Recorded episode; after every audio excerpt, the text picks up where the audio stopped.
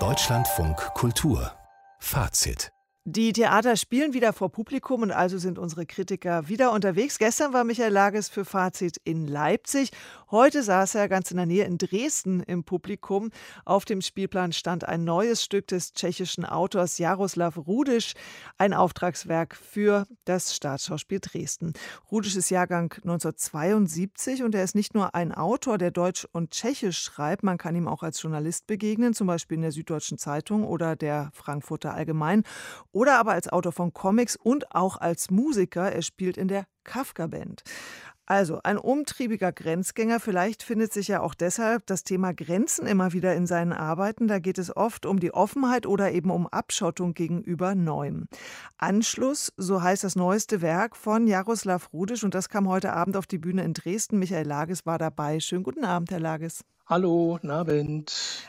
Also bei Anschluss, da denke ich bei einem Autor wie Rudisch so an Ost-West-Anschluss oder fast schon sowas wie Übernahme. Um welchen Anschluss ging es denn heute Abend? Na, es ist ein doppelter Anschluss. Zum einen denken Sie noch viel einfacher, es handelt sich um Eisenbahnanschlüsse. Äh, ist ein Ort mit Eisenbahnen angeschlossen an den Rest der Welt? Äh, so einfach ist die Ausgangsposition, aber gleichzeitig ist dieser Anschluss auch die Überlegung, ob sich eventuell der Freistaat Sachsen und Böhmen, also ein Teil der Tschechischen Republik, zusammenschließen könnten, was es in irgendwelchen früheren Jahrhunderten wohl mal gegeben hat und was sich so ein paar ausgegrenzte, abgehängte, übrig gebliebene in einem stillgelegten Bahnhof auf dem Teufelsberg, so heißt die Station, ausgedacht haben. Beziehungsweise sie erwarten Gäste, die diese neue politische Konstellation zwischen Sachsen und Tschechien sozusagen einstielen wollen.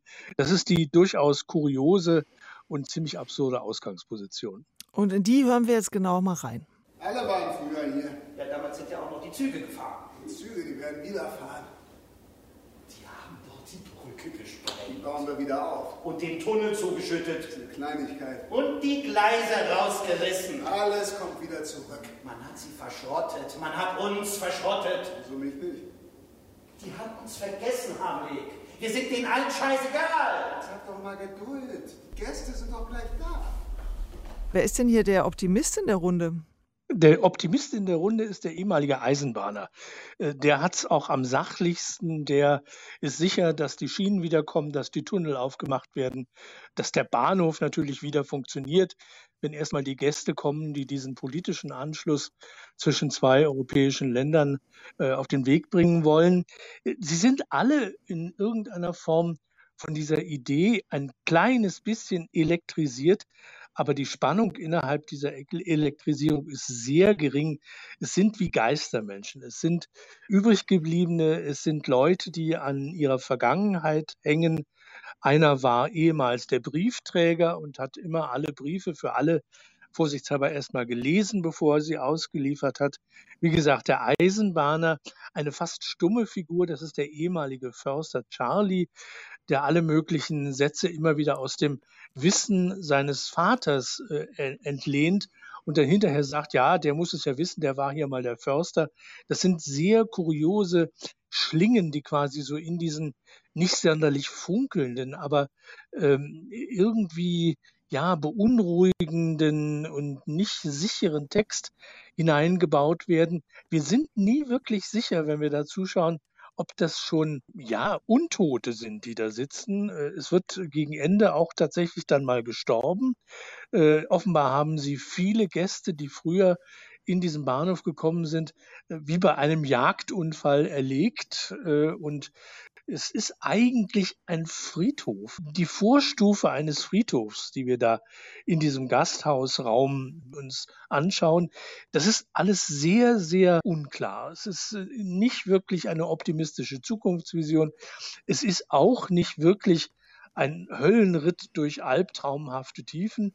Äh, irgendwo dazwischen. Es ist teilweise recht komisch, weil diese Figuren sonderbare Reden führen und äh, wie dieser eine, der fast Stumme, sich immer auf seinen Vater berufen. Einer ist Rockmusiker und will unentwegt an seine alte Karriere anschließen, was man auf einem abgelegenen Bahnhof irgendwo zwischen Böhmen und äh, Sachsen nun wirklich nicht erwarten kann.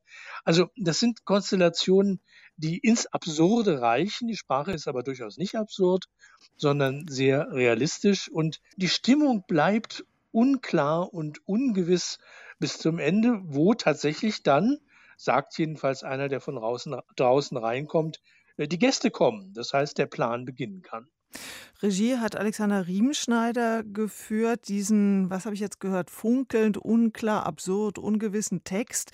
Wie hat er den denn umgesetzt? Also ist das Gasthaus dann so ein ganz reales Gasthaus und die Kostüme auch so ähm, klassische Alltagskostüme? Na, es ist äh, ein Gasthaus, wie man es sich eventuell in einer früheren Arbeit von Christoph Marthaler durchaus vorstellen könnte. Tatsächlich so ein Raum mit blauen Tischen und Stühlen und im Hintergrund ist eine Art Bühne, wo dann vielleicht tatsächlich der Rockmusiker sein Comeback haben könnte. Die sitzen eigentlich die ganze Zeit stumm rum. Äh, also stumm natürlich nicht, aber sie sitzen rum und trinken gelegentlich ein bisschen. Gegen Ende gibt es ein wirklich ganz, ganz, ganz kurioses, schräges Bild. Zwischendurch haben sie mal gesagt, ja, sie sind wie die Pilze, die irgendwie stehen geblieben sind einer ist der Pfifferling, einer ist der Steinpilz und einer ist der Fußpilz. Und tatsächlich im letzten Bild nehmen sie diese Kostüme tatsächlich an. Äh, sieht wahnsinnig komisch aus. Äh, wunderschöner Ausstattungstrick und ist aber tatsächlich nochmal ein Zeichen dafür, dass wir uns nicht in einer realen Welt bewegen, sondern in einer, in der ja, äh, alte Geistergeschichten durch die Köpfe spuken und man nie so genau weiß, ob man unter Lebendigen oder Untoten sich befindet und ob es für diese Welt, die da längst schon untergegangen ist, irgendeine Form von Zukunft geben könnte. Zuletzt gab es ja in Dresden eine Bühnenadaption von Rudischs, Rudischs Roman Nationalstraße. Eignet sich denn das Werk dieses Autors so sehr für die Bühne? Trifft er einen Nerv dort? Na, das ist ja in diesem Fall sogar eine Auftragsarbeit. Äh, das ist also sozusagen fürs Theater geschrieben. Nationalstraße ist eigentlich ein Roman und musste für die Bühne bearbeitet werden. Hier ist tatsächlich ganz aufs dialogische Sprechen der Text ausgerichtet. Und das ist kein, kein schlechtes Stück. Es lässt einen sehr, sehr lange im Unklaren. Das spricht ja überhaupt nicht gegen den Text. Und in einer Zeit, in der sich ja zwischen Sachsen und Tschechien ja durchaus auch äh, Dinge bewegen, die man nicht so angenehm finden muss. Also es klingt nicht alles rechtsradikal, aber es klingt schon durchaus auf so einer ja halbidentitären Ebene, was da äh, geäußert und miteinander ausgetauscht wird. Also ja, das trifft schon einen Nerv. Und der Alexander Riemenschneider, der ja demnächst das Theater in der Parkaue mit übernehmen will, der hat das schon in einer ja sehr sehr zugänglichen und halbrealistischen halb wirklich sehr ins Absurde driftenden Inszenierung eingefangen.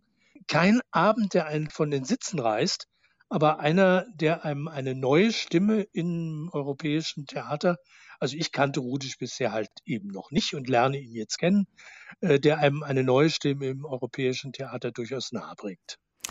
Ein neues Stück von Jaroslav Rudisch wurde heute Abend in Dresden uraufgeführt. Der Anschluss, das gibt es morgen nochmal zu sehen und dann wieder am 9., 14. und 15. Juli.